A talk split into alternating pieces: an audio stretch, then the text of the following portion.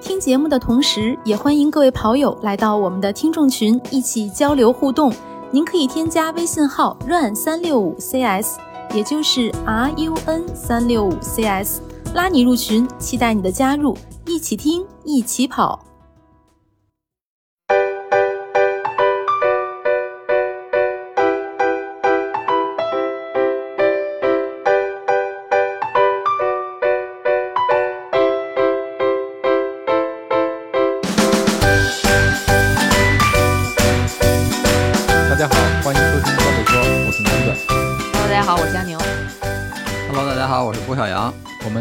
继续传车啊。上一期我们已经聊了车架和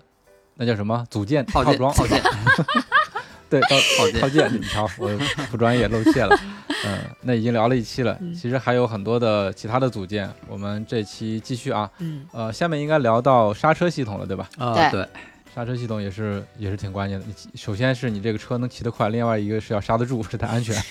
呃，对，是的，我觉得因为刹车系统是我选车的时候，应该是除去车架之后，然后因为套件儿我当时还没那么太往前的第二，就等于刹车系统是我考虑完车架车型之后的第二个考虑的一个算是因素或者第二个第二步遇到的一个问题，因为呃现在碟刹非常流行，但是一些有些车型它是还是用那种传统的圈刹，也就是那种加气，就像 V 字形加气的那种刹车，就很传统的那种。嗯嗯嗯，需要刹车块儿，或者大家俗称以前那种刹车皮的那种刹车，叫圈刹。对对对，呃呃，圈刹的优势是它第一它轻，因为它结构很简单，它很轻，而且便于嗯维护。其实自己有一个改锥或者有个小扳手，呃哪儿就是比如角度啊或者位置不合适了，然后都能调，呃非常好维护。但是它的弱缺点就是。呃，极端天气下，比如说大雨或者是一些雨雪天吧，它的制动力可能会有影响，包括长，如果是很长距离的下坡，因为你呃下坡的时候你要不经常捏刹车，然后它摩擦之后产生的热量对碳的纤维轮组会有一些的影响，但是。呃，但是我我也查了很多资料。第一，首先先说刚才说的他那个制动力的问题，呃，部分的那个大佬，就是经常骑车有一定骑车经验的，他会合理的捏刹车，呃，所以说在雨天的话，他应该对他们来说问题不大。就是我看一些大家就 B 站的一些视频，他们说其实就他好几辆车，那个大佬好几辆车都是都是圈刹的。他就是觉得下雨天他也骑，他长下坡他也骑，他觉得只要是合理的使用刹车，就嗯几乎没有问题，不会说像像网上有些人流传的，比如说什么那个刹不住车，雨天刹不住车，或者是下坡长时间捏刹车容易把那个碳纤维给那个轮组给烧坏了。哦，对，我想问一下，什么叫合理的使用刹车？就是那不是怎么个合理法呢？呃，可能小白问呃，题就我觉得就是不能长期捏，然后死捏吧，就是点刹那种。嗯，点刹，对，点刹就别一下就抱死了，就干蹭。抱死了对，那它可能哦比如说你下坡速度很快，五十的速度，然后你突然捏，然后一下捏死，或者长期就老捏着它，老带着它刹车，那个热量特别高，那那个碳纤维的它是那个达达到它那个点，它就可能是对轮组是有影响的。嗯而且如果你去仔细看后面，咱们一会儿聊轮组的时候可能会聊到，就是说碳纤维的轮组还分碟刹轮组和圈刹轮组，因为它圈刹轮组是专专门在那个轮胎下面，就是就等于是轮框的那个最最外侧一圈儿是有专门嗯为这个圈刹的刹车皮，呃所设计的跟它配合的，一圈儿，它那块儿的材料可能会更耐高温，也更能刹得住。哦然后同时还有专我的天，对，还有啊专用的这太专业了。还还有哦专用的碳纤维轮组用的那个刹车块儿。哦，哎，嗯那就呃相当于说，这个在购买车的时候，反正就是刹车跟轮组，它就是一套东西。就是你买这个圈刹的车，那你配的就是圈刹的轮组；你买的这是碟刹的车，你配的就是碟刹的轮组。呃，回头对，从车架你那从车架的时候啊就已经确定了，因为圈刹的架子装装不了碟刹，它的结构不一样，碟刹架子换不了圈刹。哦，哎，那我想问，哦呃，就是说，这这这三个相当于它就是一套的，就是这个刹车、嗯轮组和车架子，对吧？就是比如说我买的就是这个圈刹的车，那我说我换嗯一个，我要换一碟刹，对不起，你换不了是吧？你得换车，是对是这意思对，吧因？为 对，因为它碟刹的那个加气是加在前叉上，呃，在前叉啊下侧的那个位置，它在那个位置是有那种固定的点位，不管是打孔的、啊还是说多出来的一个位置，让你装那个碟刹的加气。然后圈刹一般就是在前叉的正正前侧、正中间和后叉的那个后侧，或者有的是在五通下面那个位置，基本都是就这三个位置吧。反正它是有打孔，让你能上螺丝把加气装在那儿。但是你想互换是换不了的，因为它的设计结构不一样。嗯，所以就是可能更多的，我觉得从呃这方从刹车这块儿是要就要更多的考虑你的骑行的环境，比如说像我。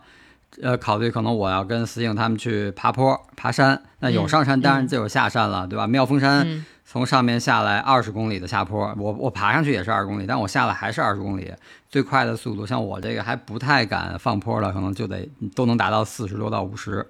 呃，那你要是、呃，如果赶上，比如出门的时候是好天气，那突然下点小雨，地湿了，呃，我当时考虑那还是碟刹更安全吧。而且现在稳妥一些。对，而且现在这个东西，呃，我觉得反正也看了一些视频，大佬们说是一是一种趋势，因为呃，圈刹已经没有再可发展的方向了。厂家为了卖东西，为了卖货，他就要鼓励推推动碟刹，然后让碟刹一步一步的在前进，然后碟刹可卖给你的东西就更多了，它的那个碟刹的盘，然后碟刹的那个那个刹车的加气各方面。然后包括它在做一些更合理的设计和材料上的选择，然后越来越轻，它就能不断的在在更新，再再卖给你，有一些商业上的这些呃套路。哦早年间我买车的时候也是纠结了一下这个圈刹和碟刹，嗯，但是我后来看到这个圈刹跟我们家那个二八大杠没有区别啊，这个不要，还是碟刹酷一些，所以就选了这个碟刹。对，圈刹就是很简单，自己比如说哪怕出去突然发现哎这个。呃，稍微有点歪了，自己掰掰，或者拿 拿改锥拧一下，自己掰一掰就回来了。哦 是，的，是的。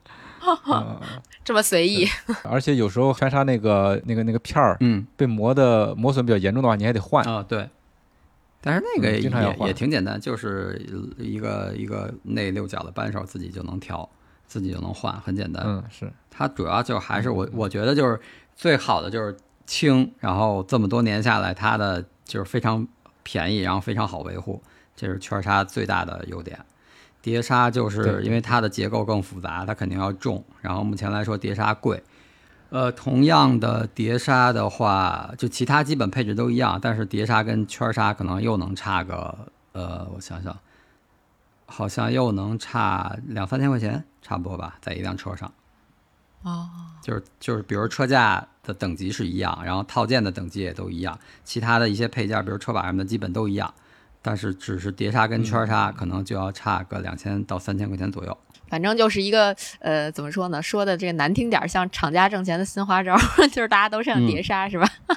对对，就跟上上周我们去密云那次，然后前面那个大 Pro，他们因为他们龙源铁三的嘛，他们都玩铁三，骑的铁三车，铁三车好多是用圈刹，因为它第一是轻，第二是它的圈刹的设计可以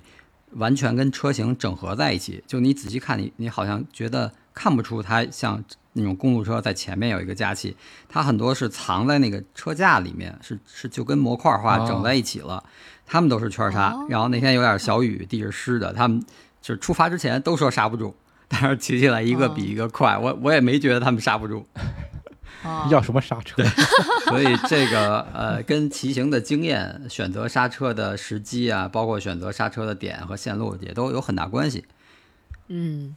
嗯，这个还是挺有意思的啊。嗯，就就简简单单一个刹车就特别的专业。对，嗯你说这说这个，我忽然想起来前前几天我看了一个视频，包括之前听过，呃，北京这边一个自行车，呃，它叫什么什么店啊？就代一个自行车代理店，他们讲的课吧，然后就在嗯说那个大鸡腿儿，就是那个大导轮儿，哦大导轮儿啊。然嗯后呢？对，然后就在讲说这个大导轮儿到底能不能提升功率，巴拉巴拉如何如何，反正那些词儿我都不太懂啊。反正最后得出的结论好像是，如果你为了颜值你买它，可以。呃，如果是为了提高效率，好像也没太大作用。那个东西好好好还挺对，贵反。正我有有的时候看一些数据，我觉得对于普通的爱好者来说，可能，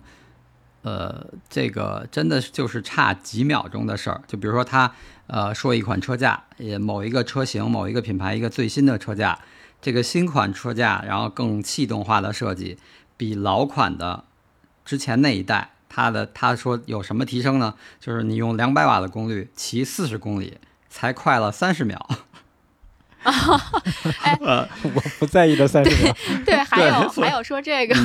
我我又想起来，昨天我看小红书，然后给我推了一个就是女骑手吧，一个博主，她说她之前买了一辆公路，大概是两三千块钱吧，然后全配置下来可能就是四五千块钱到头了吧，嗯，呃，然后她隔壁的这个大佬呢，就老拉着他一块儿骑车，就跟他在夸说这个碳价有多么多么好啊，巴拉巴拉，然后说了一堆。后来他骑了一年之后，一年多之后呢，他就果断的把他这个车出掉，然后换了一个一万多块钱的这个碳呃碳纤维的这个车架，又去骑了一下原来他们经常骑的路线，呃，结果发现他的均速提高了一，然后啊，对，就对，差不多吧。均速提高一什么呀？三呃就是一什么？呃，不是，是是速度，不是功率。他说的是速度，就应该是，比如说平时是均速，比如骑三十公里，均速可能是，比如说是三十，然后现在骑同样骑三十公里，它均速变成二十，呃，变成三十一了，这样啊，啊快了，快了，对对对，快了快了一一一公里。一对你，快了一公里，这就是多花了 几千块钱的这个结果是吧？对对对，就两三千块钱的是呃公路和这个上万块的碳纤维公路，对于一个人的，就是对于他那个人，他那个个体的这么一个区别，也挺有意思啊。嗯，嗯是，那骑起来感受会不一样嗯，，对，应该是。对感受，而且它起步啊，包括是平路巡航，因为呃，其实我觉得在城市环境下看均速不是特别有意义，因为你遇到的情况嗯太多。呃，基本就是红绿灯儿是最基础的，包括有一些呃躲车呀或者避让行人，可能你的速度没法保持在一个一直保持在一个很好的那个很高的水，就是速度上。然后包括基本上用不管用码表用手表骑车，可能都是自动暂停，但是它是需要一个反应的过程。比如我停车了，已经停住了，可能还要三秒钟左右，表才会停。然后这些时间都会计算进去，所以我觉得看，反正我觉得就是这么骑，最终你像咱们跑步一样看配速，可能意义不太大，就是在骑车。所以好像更多的骑车的是看功率，看就大家比速度的好像特别少，基本都是在比功率。对对对对对，对，嗯你说咱们买一车也不是为了比速度是吧？嗯是是为了去更远的地方，有一个更好的体验。对 对，你知道速度的话，这个就是就是另外一个层级了。竞还是有竞速的就。是呃，对，竞速一般就是竞速，但是咱们很少啊，，呃但是他们是看一段，基本上我看 Strava 的赛段，它这一段都是，呃，要么就是基本你不用等红绿灯儿，它这个赛段，比如妙峰山底下爬上去，可能那个红绿灯儿都能直接过，不用等。然后或者就是卡在两个红绿灯之间的一个段落，就是你比如你要骑起来完全就是蹬起来，你不用停车的这种状态，可能嗯还、还就是作为一个速度的比较的话，还有点意义。要不然你要停车那个就就没准儿了，就跟你中间停表了，然后你再跑再跑一百米再停表，那就就间歇的去去追求一个速度。嗯嗯那样对对对，嗯，这个我我就不太知道咱们这个自行自行车圈卷到什么样啊？有没有大佬会为了这个提高 提高几秒钟去升级自己的座驾？对，应该会吧，应该会有吧，嗯我觉得我觉得。应该会吧？会啊，玩到一定程度就会了。嗯，行，呃，我们下面讲下一个部件。对，然后就是车架吧，车架，因为之前嗯最开始说的是架型，但是其实车架这个整个车架组，它包括了车架，然后包括前叉，还包括座杆儿，基本上就包括这三部分。如果你要是比如说像、呃自己去传车，不买那种品牌的，或者品牌可能没有你合适的，你可能会去选择车架，然后再搭配自己喜欢的套件和轮组。呃，车架基本上就是、就是架子、前叉和座杆儿，但是有些品牌的入门车，或者是它为了控制这个车的成本，它可能会是车架，它会分等级，顶级和次顶级，一般就分两个级，嗯反正大部分车架是分两个级。呃，嗯入门款的那一两个肯定都是就是次顶级了。呃，具体的差别，大部分人说是用的碳纤维的硬度不一样，然后导致整个车骑起来的那个刚性。但是我觉得一般的爱好者是骑不出差别的，没有对比，没有这种长时间的对比。或者就是或者说是能能力没有到，嗯，对，一是能力没有到，第二是可能你就是还是得在极端，我觉得是在极端，你给一个很很专业的，或者是真的是功率功率数很大的一个一个大 pro，他骑一个次顶级的，再让他骑一个等级的，然后在一个上坡或者下坡拼命冲刺摇车这种状况下，他可能能骑出那个次顶级的会软一点儿，会有一些泄力啊，哦或者会有一些那个发力的那种滞滞缓的那种感觉。反正也是大家说，我也骑不出来。是咱们在这咱们这个水平的能力没有没有到那种水平，说是嗯能体会到我们的力作用在这个车架上不同的材质给我们不同的反馈，这个这个水平上、嗯，对还差得远。可以可以骑出金钱的味道。对对那倒是，对。然后有的是他为了控制那个成本，他会呃碳价配一个铝，就是半碳半铝的前叉，就是可能哦，呃前叉前面那两个腿儿是碳的，但是上面的那个杆儿就是舵管儿，就是车把嗯中间的那段，它会配成铝的。从使用上来说是没什么区别，然后强度一嗯般正常的爱好者骑也够，就是重量上就就可能会差差不少，因为铝还是比碳要沉不少。嗯呃但是价钱也不一样。啊，对，那差不少价钱肯定跟全碳的肯定是要差一点儿。对，包括坐杆儿，坐杆儿有些为了便宜，然后也是用铝合金坐杆儿。但是所以说这个就是你嗯看那个，其实仔细查这些汽呃自行车品牌，它的官网每款车型它都会有相应的这个配置表，就跟电脑或者跟汽车是一样的。它能你能看到你这款车型它配的车架是什么等级，呃呃前叉是铝的还是碳的，坐管是铝的还是碳的，基本都能看到。这个就是如果要选车的话，也可以作为一个了解或者对比的一个部分。嗯嗯，哎，我这个地方有一个问题啊，波神刚才说了这几个地方，我觉得你忽略了一个特别重要的部件，嗯就是车座啊。没有车座，对，车难道车座不重要吗？重要，但是基本车座这个，除非你是自己去拼车，呃，剩下的你要不然就是就是原厂出的，就没什么太多可选的，没有可选的对，吧？没有太多可选的空间，只能就是买回来你觉得不舒服或者不好再换。换一个是吧？啊，对对对，哎是的，是的，我这个 我觉得啊，嗯，我先说啊，我觉得这个专业这个车座就没有舒服的呀。对 对，我也要我第一次。去专业车店配车的时候，我看那个车座就夸张到什么程度，就跟一个纸片儿一样。我说这玩意儿坐上去能舒服吗？然后后来我买了这个山地车之后，我的那个车座其实还是带一点海绵的，哦但是后来骑长途之后，我觉得太硌了，这硌的根本就受不了。你知道，我后来想就直接把我们家那个呃二八大杠的那个车座给拆下来弄上去，恨不得盖一层海绵这种。但是我看后来在大马路上也有人是这种组合，哦就是软软的，你骑着不舒服吗？为什么这么专业的车要配这么就是不这么这么哦，怎么说呢？这么还是痛让人痛苦的车座？它应该还是从发力的这个角度，好像特别软的。嗯首先，它那个造型，呃，就因为这几年它肯定也发展了。我记得我一八年那个铝合金的那个特斯拉，呃，斯特拉，呃，美美利达那款特斯拉那个铝合金的车，斯斯斯特拉那个九三那款车，那个座儿我就觉得特别硬，然后呃骑着也不舒服。然后后来当时简单了解了一下是，呃，我觉得首先它的这个车座现在比较流行短鼻的，就是车座整体是短的，不像以前那种是特别细长。它细长，对它现在流行短的，短的呢可能就是把你前部的空间就是呃让压力稍微会小一点儿，而且很多现在车座很多中间是有开槽的，是中空的，然后同时也是为了缓解这个坐下去之后的这个压力。然后还有就是说要看你的坐骨宽度，因为我看有一些品牌的车座它是分有两种宽度，一种是幺四二，一种也是幺五二，就幺四几或幺五几，这两个差这其实就差一厘米的宽度。呃，但是它是说你坐在一个位置之后，你找到自己两个字那个大概其两个坐骨的那个位置，你看一下这个距离，你就知道你是适合幺四二还是适合幺五二，这样可以自己、啊，就那两个片儿就是支撑你的坐骨是吧？，对。呃，它主要其实也是挺硌的，呃，没有海绵。但是我感觉现在就 就是一八年那会儿，我骑那个车，我真的觉得挺挺疼的，硌的，骑不了太远。但是我现在这个捷安特，我觉得可能是坐垫发展了，它的材料包括它用的东西，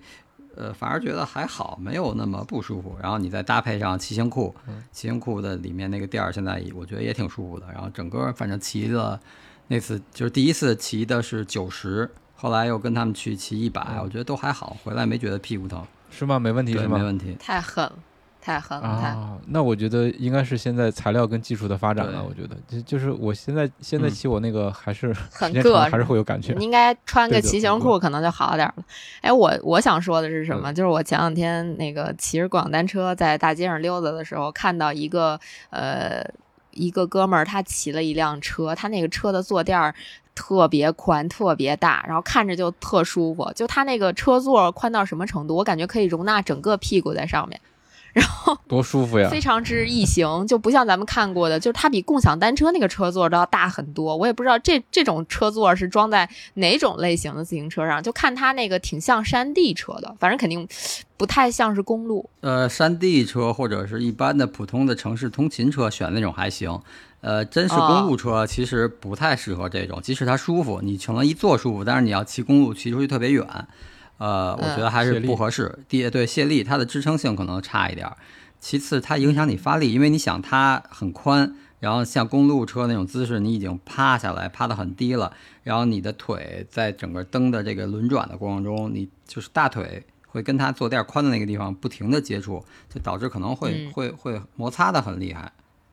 哦，呃，也是所以我、啊对我觉得那种可能不太适合那个就真正公路车上使用。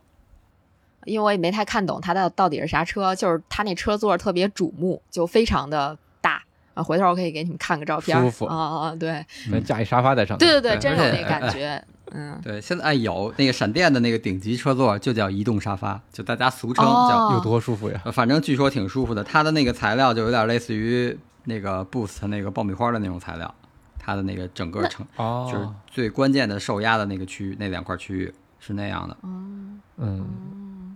这确实是真的没没见过，就之前我说的那种，然后那个波神说的那种，就是闪电那我也没见过，但是我看到过朋友骑的车，感觉那车座就是一片儿，就像那个对，就是一片。对，就像嗯南哥说的，就跟纸片儿。纸片儿一样。然后我听说这个座儿也有 碳座儿是吧？就是也是减轻重量是吧？对，锐豹的那个有一款顶级的车队的车，就是赞助给国家队他们训练的那个锐豹，呃，它就有一个嗯碳座，就是真的就是一层碳，巨光滑，还反着亮光，然后就敲上去就跟敲敲钢板一样，特别硬，当当当响那个。我我不敢想象那个，那坐上去得多硌呀！对，或者说他们这种在竞速的情况下，就几乎屁股就不着座了。嗯，应该有没有这个呃我觉得不可能不是，还是得得坐。但是他可能是他们就是长期骑，再加上骑行裤，而且像可能，呃那样可能他们也就骑四五十公里那种比赛，估计也不会特别长吧，可能嗯，还好。或者已经练出来了无感了，厉害。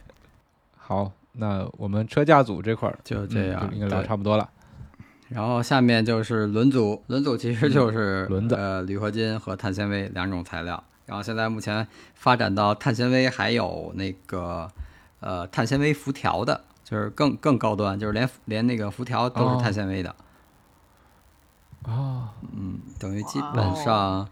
其实还是大体上还是那些优势吧，就是可能碳纤维的会更轻，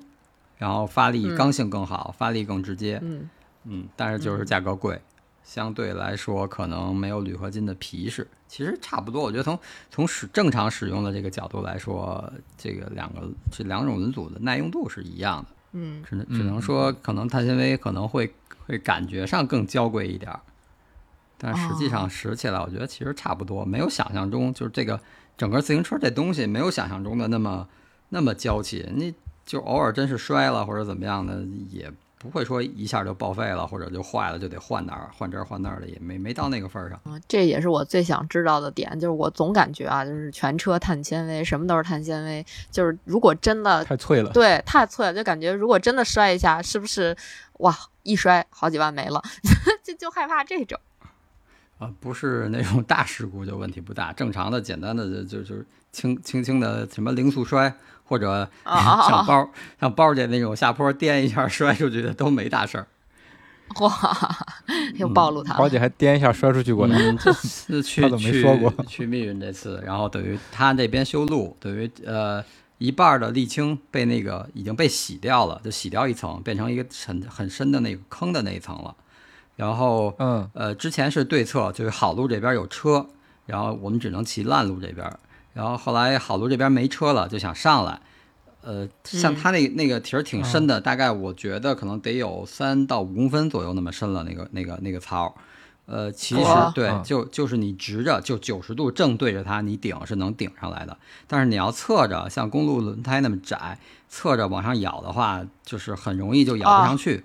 就直接哦。就我知道，懂了我懂了我这我这么摔过，对。懂了懂了，就是就就是是看来都这么摔过。上马路牙子，对吧？你得对正着对。上马路牙子，你不能那个跟马路牙子平行，车跟马路牙子平行，那么那么往上蹭。是的，啊是的，对对，你明白。那种你车车胎太窄，然后你没有那么强的抓地力，你蹭蹭不上去就下来一颠，然后一下就没重心，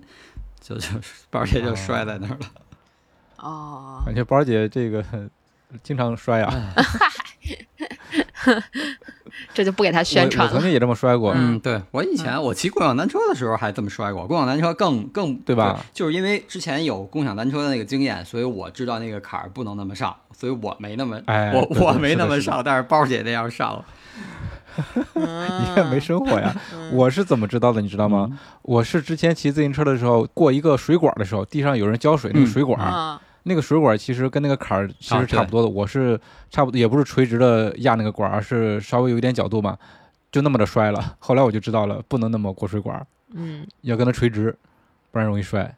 我觉得就是反正这个还是应该注意吧。我觉得好多东西就是还是包括一些经验，而而且之前我骑共享单车那次，我还考虑到一个问题，就是共享单车都是没有没有没有那个胎压的轱辘，都是死橡胶的，所以它的这个对对这个咬合能力和形变能力更差。所以像 骑共享单车的时候，我基本上这些遇到的这些坎儿，包括减速带，都是特别慢的过。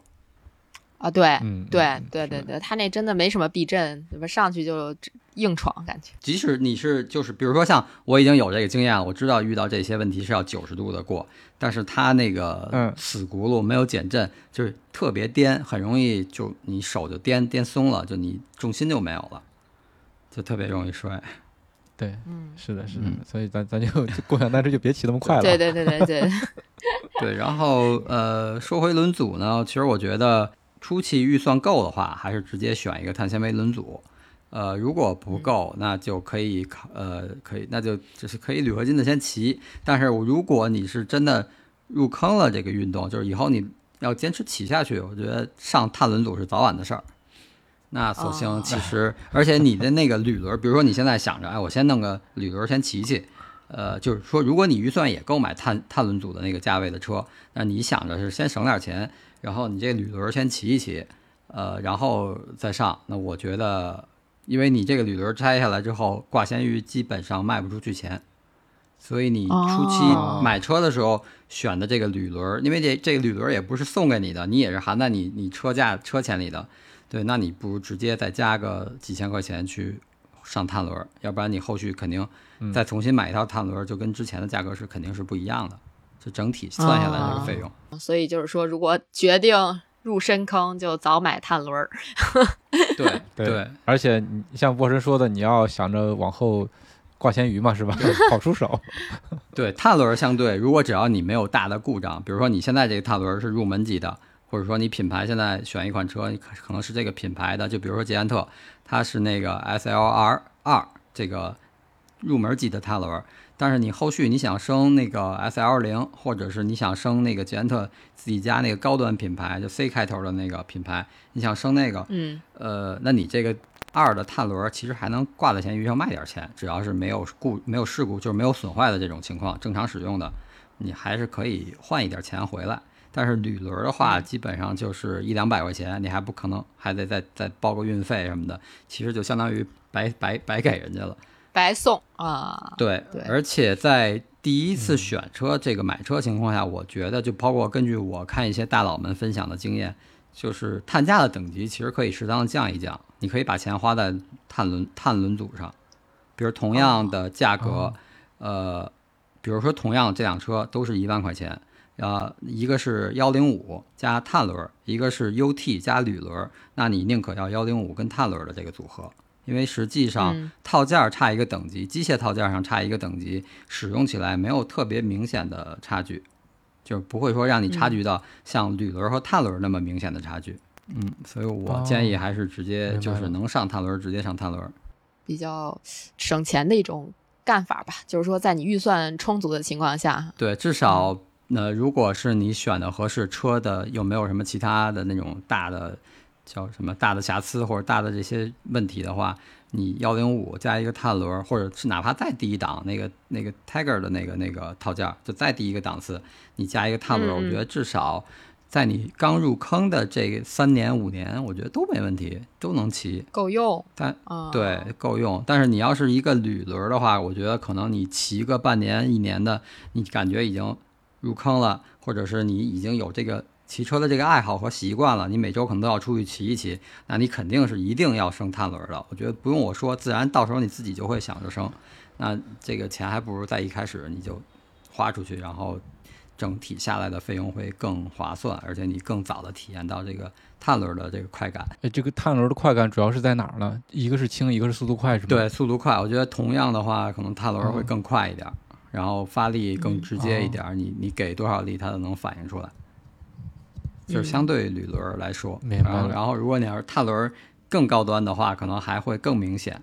嗯，而且包括轮组，呃，轮组它呃碳轮组它会有矿高的选择，像比较综合性的就是四十、它的那个嗯。呃轮圈的高度就是四十毫米，是一个相对来说四十到五十吧，是一个相对来说比较综合的，就是你爬坡也行，嗯然后你平路巡航也合适。呃，你像那些气动车型，包括铁三，他们都选更高的框，选五十或者六十、六十五哦都有。嗯，嗯，对，因为铁三比赛没有这种规定，是吧？啊，就之前咱们讲过，对嗯对，它那个骑起来之后，首先是呃，它的这个惯性会更大，然后速度会更嗯快、更更稳。但是相应来说，就像之前说的，可能会怕一点侧风。对，就这个嗯矿高，其实就是我之前一直不知道矿高是什么东西，我后来才知道，其实就是就是那辐条到那车轮胎那距离，对吧？就你那嗯个辐条那点。是这东西是叫辐条吗？我我觉得 就现在我对于公路车所有的部件的叫法都很蒙圈，因为跟我以前骑的自行车觉得不是一样的东西。然后包反正我对我从小也是叫辐 条，这对，个辐条。然在就是后对然后有一些嗯嗯，有嗯些品牌就已经开始出到碳纤维辐条了。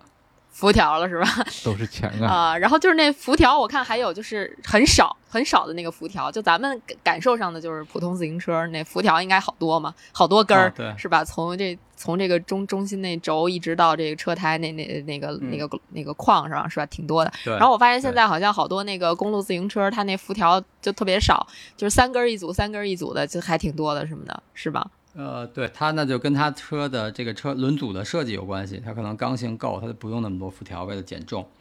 呃，就是哦不用那么多辐条。它的包括它的这个编法都是有讲究的，辐条的这个编织的方式、结构都是挺有讲究。我见过，其实啊呃，公路车好像很少，但是那个大型大型的那个小轮车、折叠车，它那个小轮儿，我见过最夸张的那个辐条就几根儿，然后编成一个五角星儿或者是六角星儿的形状，嚯还挺好，还挺好看的还。造型儿是吧？还有造型儿。对，感觉哦感觉挺好看的，但是它可能那个车小，它的强度够，所以它也本身不用那么多辐条。对对对嗯，辐条给我的印象就是一个就是特别容易坏，经常是骑着骑着，哎，有根辐条断了 就拿掉了。还有就是经常小时候看他们修车的，比如说他整个辐条就拿下来，然后就重新给你编嘛。嗯我觉得那是一个技术活儿，那么多我是干不了。小时候我记得有的吃羊肉串儿那签子都是车条磨的。啊，对对对，我想起来了，然后它后边有一个弯的揪，对，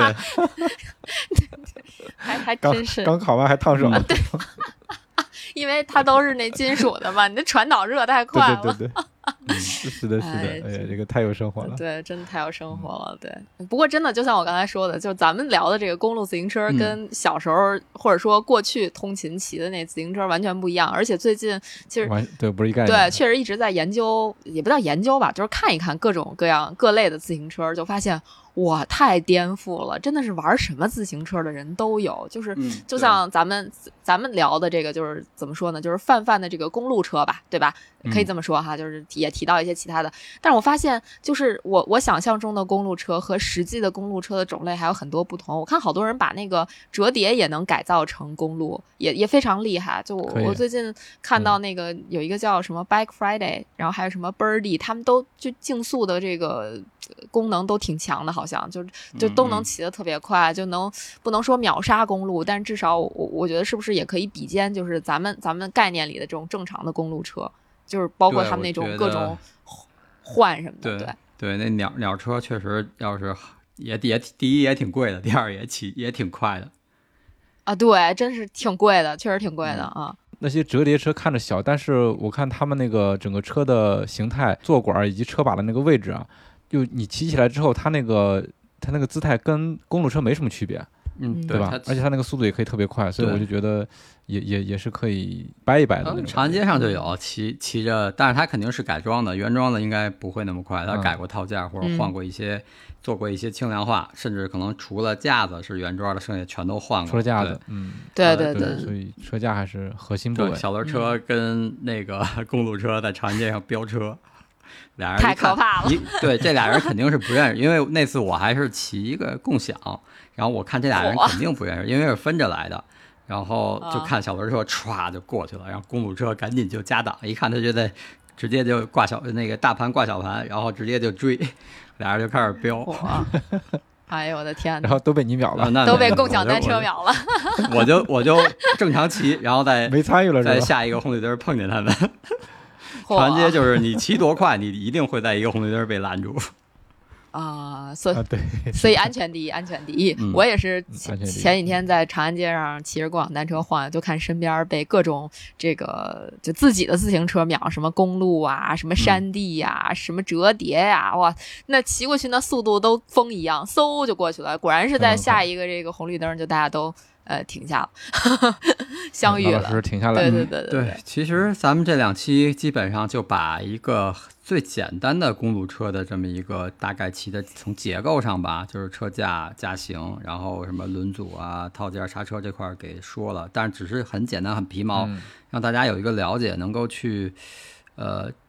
能简单的先了解一下吧，但我觉得其实就是，就像刚才佳宁说的，就是觉得公路车好像种类特别多啊，各方面。其实现在我觉得它不单是一个通勤的工具，它可能更是一个运动的器材了。对对对对就如果你把公路车啊单单拿出来说，我觉得它其实作为通勤，至少在目前咱们国内这种大环境下，其实不是特别合适。第一，你没地儿搁车；第二嗯是嗯好多地儿你推着车你也进不去。呃，现在地铁可能还稍微好一点，你只要不是早晚高峰，地铁的你是把前轮摘了，基本上都可以推到就可以坐地铁。呃，这个可哦能这两年是好很多，因为我也确实在地铁里碰见过，就是一些人，但都不是高峰时间，就特别早或者特别晚。哦呃，前轮摘下来，然后推着，这样你是可以搭乘地铁的。然后包括折叠车，你折叠好了，不在站里骑也没问题。呃，这个环境稍微缓解一点儿，但是更多的是，比如说可能你骑车出去，你想去办个什么事儿，当然这个自己的车嘛，肯定价格会比较高，比较心疼。你你又不舍得，可能锁锁在路边儿，虽然现在治安很好，然后哪儿都是摄像头，但是终归没有那么放心。所以我人在车在，差不多对对，是车车车不离手。对，哎，这嗯个其实我忽然想起，也是之前刷小红书刷到的。妈呀，这今天这这广某书某某某小某书的广告好多呀！就是 呃，其实没没收广告费啊。那个是这样，就我看了有一个帖子，说的是呃，有一个人把他的那个公路车就拴在了电线杆上，等他回来的时候，就是好像就剩一车把，还是剩一车架子，反正总之剩的不多。这底底下评论就一堆人说什么给我一六角扳手，你什么都不剩。然后有的人 说给我一什么工具，你最后就只剩下一只只剩下这个自行车呼吸过的空气。然后有人说，那我过去把那口空气再呼呼吸掉，就什么都没有了。就是就是说这车，呃，我觉得这个公公路车啊，就就就觉得最逗最逗的两点，第一个是没车架子，第二是没车锁，就这。就是没车支子，然后没车锁，就这两点其实挺挺有意思，就是觉得是跟传统自行车最大的两个区别吧，我可以这么说吧，基本上。对，或者跟大家这个传统意义上就是父辈们骑公骑车上下班的这种交通工具，呃来说，哎可能它是这两点是最大的区别。所以我说它可能更是一个运动的器材。如果你要把它当做一个，就像我之前。呃，前最早咱们跟思颖录那个跑者日历那节目，就是说，我想可能拿它作为一个丰富的，就是让自己能在运动的这些方面有一个更丰富的体验，所以我选一个公路车。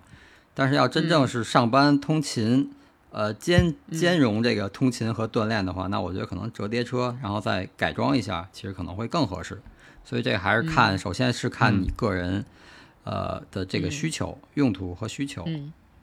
嗯，对嗯，其实现在我觉得很多店都还是挺自行车友好的，尤其是很多那个咖啡店，我觉得就紧跟时代的嗯潮流吧。因为现在骑公路啊、骑折叠的人越来越多了，然后好多地方已经允许你把这个自行车提溜到店里，或者说就比如说在店外头，他给你摆一些可以坐的这个座儿，然后这样可以保证你的人在车在这种 这种情况吧啊。嗯，我觉得就是整体来讲，就是这个社会也在慢慢的朝着这个对运动友好的这个方向去前进，进化吧。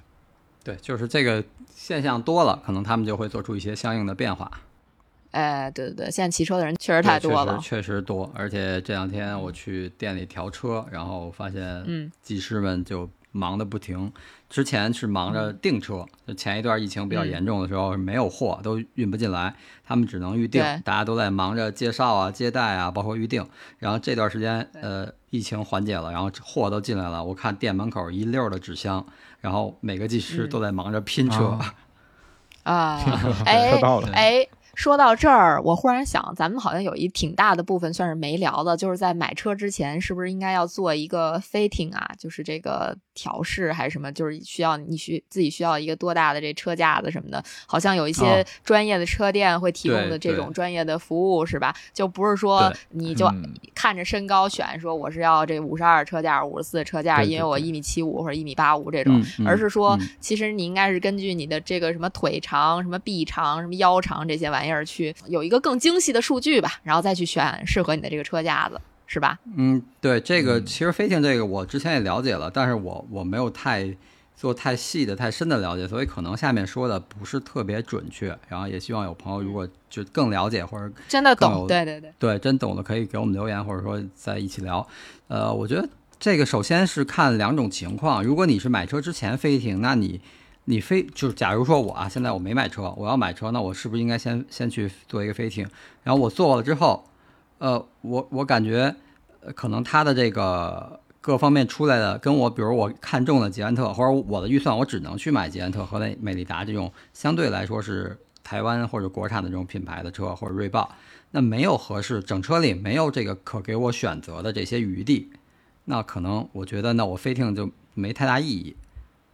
嗯，呃，所以我觉得，如果你是去，比如说像去某些车店买一个架子，然后车把呀、车座呀，包括套件儿，都是你自己去拼车的这种方式，那可能你更适合在买车之前去飞。呃，飞完之后，可能给你一个更合适的，比如你需要一个，它会给你一些具关键的数据，比如是呃 reach 的那个值，包括你的呃车把合适的宽度，因为它会量你的肩宽。啊、你可能车把是三种宽度，大部分啊就是三十三百八、四百、四百二十。那可能像标准的，像我这这个身材，我买 M 号的捷安特，就是配的就是四百的四百的把。我想要四二零，人家也没法给我换，因为没有这个单独的散件。我除非我自己去买，然后再换，那就额外增加了。就是我买原车的时候是没法去选择的，但是你要自己拼车，那你就可以当时直接你买一个四百二的把装上就完了，或者可能女生肩窄一点，选个三百八的车把。然后包括把力，然后长短啊、角度啊这些，你都是可以去自己去选择的。这是你在买车之前做 fitting 的一个用，呃，算是好处，或者是算是它的用途吧。但是像我这种只能买捷安特或者买这种现成的车，没有太多选择的，我觉得可以买回来之后，呃，你先骑一骑，骑一骑，感觉身体有哪儿不舒服，比如说你骑了几次长途，觉得腰疼，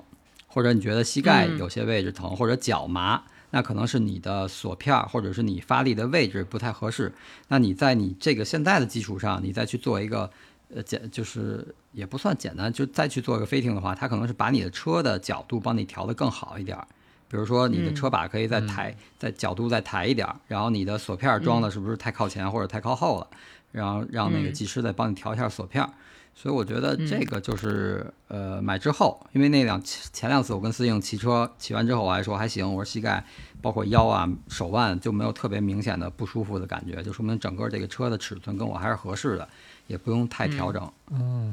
嗯有一些有经验的车店或者有经验的这个老师傅，就是你骑在自己车上，他一看你的这个身体的姿态，包括就跟跑姿，就你就跟你找一个教练帮你看跑姿一样，啊，其实差不多的。他可能觉得你的膝盖是过度的折叠了啊，或者是超伸了，他会帮你把你的锁片的位置，呃，调一调。或者有人真的是身材比较大，他可能买那个锁踏是要买加长轴的，那轴要加出来五毫米，是是有这些区别的。所以这个就是看个人的需求吧。嗯嗯嗯，有意思，嗯有意思。反正这也算是这个买车过程中一个比较重要的那么一个步骤吧，算是。嗯就不管你是嗯，这个买之前调，还是买之后买之前测，还是买之后调，呃，它都能让你骑行更舒适，对吧？找着更适合你的车。对对对，现在买车跟以前真不一样，以前买车感觉就是一杆子买卖，买了之后就是合适不合适就那么着了，你调的部分也不多，可能也不太会，但是现在可以调的地方就特别多，而且就主要也是大家现在越来越专业了嘛，对，吧？而且我觉得有哎有有机会，即使店里没有你特别中意的车，但是如果他有一台类似的，你可以稍微试一试。就跟我之前去买车，没有我看着的那个款，但是它有一个小码的，有个 S 码，那你就拿下来试。一开始其实我觉得按我这个呃幺七六到幺七八的身高。呃，其实捷安特的 S 码也可以，因为它的上限是幺七五、幺七六的这个标准，呃，我觉得也能骑。嗯反而骑小码一开始给我的感觉就是，我可以把那个座儿升得更高一点，让整个车看起来更有落差，更好看。拍照的时候，你看那个嗯好多宣传图，那个座座杆儿和坐坐 垫儿都拉的特别高，跟车把是一个很很下倾的一个角度，呃，拍出来确实很好看。但是你一坐上之后，你就会发现你的腰就是太趴了，你腰会受不了。其次，嗯可能 S 码，就像我说，它那个 S 码要配一个更窄一点的把，因为它整体的比例是协调的，你就会觉得肩会往里夹的很紧，就不自然。虽然也没什么问题，但是你会觉得这个肩就是手，因为手前它前面窄了，你手自然会往里收，就整个是夹的夹着，然后你的肘关节啊，包括你的肩膀啊，时间长了可能都会累。所以就是还是可以自己去感受一下，就跟买鞋一样，你可以去试一脚，看看这四四三的、四三的、四四的哪个合适。哎，就这个这个大概记就这意思。其实经过这两期，我们也发现了啊，从上一期开始，我们说买车跟买电脑差不多，其实这一期聊下来呢，觉得买车跟买鞋也差不多，是吧？都是有可比性的。然后下下面我们可以以后再再聊聊关于这个买自行车其他的周边什么的这些这些东西，呃，配套设施啊，咱们再聊。光买车不算完，买车可能只花掉整个预算的三分之二，或者是五分之对，我也觉得百分之百分之七十，呃，六十到八十吧，对，是吧？然后剩下还有啊，你一定对要剩下那个留一部分钱。二好多配件儿啊对、服装啊，是吧？对对对各种配套的一些东西，那还还在后面 对，对对对对，所以 也是一个深坑。对，所以预算算的时候，应该说，比如说我有三万的预算，那我这三万的预算只能有百分之六十到八十，也就是这个可能一一万八到两万四是留给这个 留给这个这个车的，然后是对，然后剩下那些都是给配件儿的。对，所以这个自行车确实是一个特别大的话题。咱们这个在上周也是就着上一期节目成立了咱们自己的跑者日历的骑行群，大家有兴趣的话可以呃找我们加群。对对对对对，如果如果加骑行群的话，哈，就就是备注一下骑行群，然后拉你进群啊。